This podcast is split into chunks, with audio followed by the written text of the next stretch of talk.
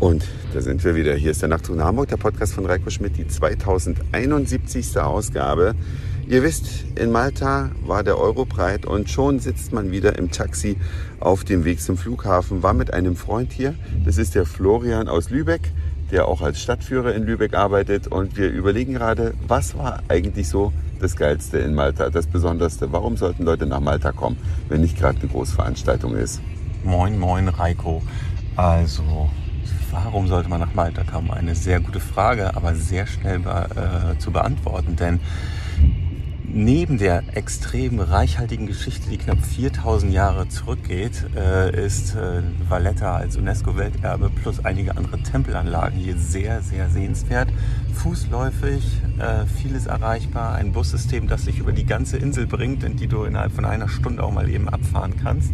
Ähm, gibt natürlich noch zwei weitere Inseln, die hier sehr sehenswert sind. Landschaftlich unglaublich, historisch, steinig, sommerlich. Also da kann sich Spanien eine ganz schöne Scheibe von abschneiden. Und ich glaube, nach Spanien fahren gar nicht mehr so viele, weil es da mittlerweile viel zu heiß ist. Und dann wäre Malta auch zum Beispiel jetzt in den Monaten, wo man vielleicht nicht unbedingt äh, sonst in Deutschland sein möchte, weil man nochmal baden gehen möchte, muss man nicht fünf Stunden auf die Kanaren fliegen. Da reichen zweieinhalb Stunden nach Malta, was äh, praktisch ein bisschen südlich von Sizilien liegt. Und von den Sizilianern ist es ursprünglich auch besiedelt worden. Die äh, mussten natürlich sich erstmal ein Boot bauen, sind dann hier gelandet.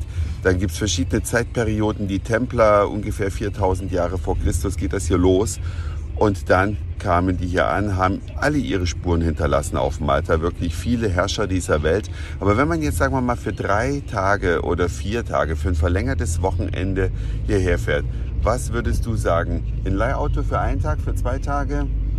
Also zwei Tage sind, glaube ich, ideal. Ähm Zum einen, um zu den schönen Sandstränden zu kommen, die es hier gibt, die kleinen Buchten. Äh, wenn man nicht gerade auf den Felsen äh, um Valletta rumliegen möchte, was natürlich auch einen ganz eigenen Flair hat, in äh, historischen, gegrabenen, äh, von den Römern gegrabenen Becken zu baden. Ähm, aber die Sandstrände sind unglaublich, das Wasser ist warm, es ist klar, es ist sauber. Ähm, Keine Gefahren, keine Haie, also baden lohnt sich auf jeden Fall, aber man muss natürlich auch durch die Berge fahren, sich historische Städte wie Mdina anschauen, das gute maltesische Essen in einem Restaurant abseits der touristischen Pfade raussuchen und dann so Köstlichkeiten wie den maltesischen Hasen hier essen. Auf jeden Fall. Wobei es ein bisschen schwierig ist, wo der Hase herkommt, denn einen Hasen haben wir hier nicht gesehen, äh, nur sehr viele streunende Katzen, die hier übrigens auch unter Schutz stehen und die man nicht einfach jagen oder einfangen sollte. Und kochen darf, genau. Auf jeden Fall, du sagst es schon, äh, keine Gefahr äh, von Haien, grundsätzlich keine Gefahr auf Malta. Ich habe mich hier so sicher gefühlt wie selten sonst im Urlaub, keine Taschendiebe, äh, zumindest nichts wahrgenommen, auch nirgendwo eine Warnung davor gelesen, weil ganz oft hast du ja an Märkten so, Achtung, Bewähr auf Pickpockets, solche Schilder waren hier nirgendwo zu finden, wahrscheinlich, weil es die hier auch tatsächlich nicht gibt. Und noch zum Thema Auto, man darf überall kostenlos parken, das ist ein großes Plus, also man fährt zum Strand, stellt sein Auto hin, man fährt nach Mdina, stellt sein Auto hin, manchmal gibt man dem Parkplatzeinweiser vielleicht ein oder zwei Euro, weil da ein paar Leute ein bisschen aufpassen, wo man parkt und einem den Weg zur nächsten freien Parklücke zeigen, das kann man ja gutieren. Und ansonsten... Aber du darfst nicht vergessen, wir sind in einer ehemaligen britischen Kolonie. Hier herrscht Linksverkehr. Das haben wir noch gar nicht erwähnt. Richtig.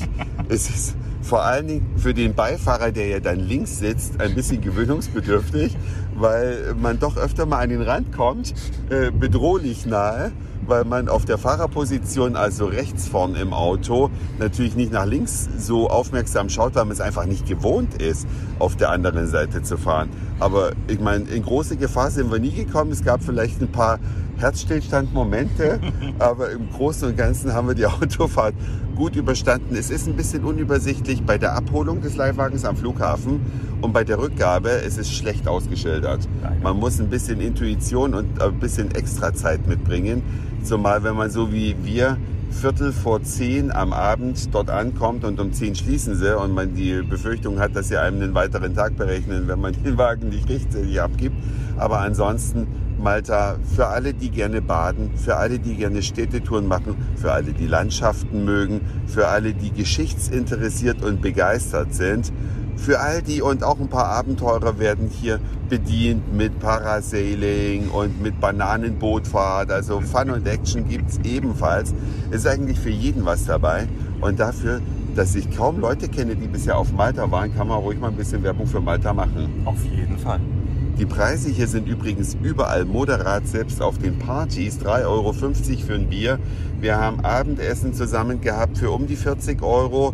Bei den bisschen einfacheren Sachen, ein bisschen aufwendiger, haben wir für um die sechzig Euro gegessen. Immer zu zweit mit einer Flasche Wein. Also wirklich für auch Leute, die aufs Geld ein bisschen achten müssen, ist das hier eine tolle Urlaubsdestination.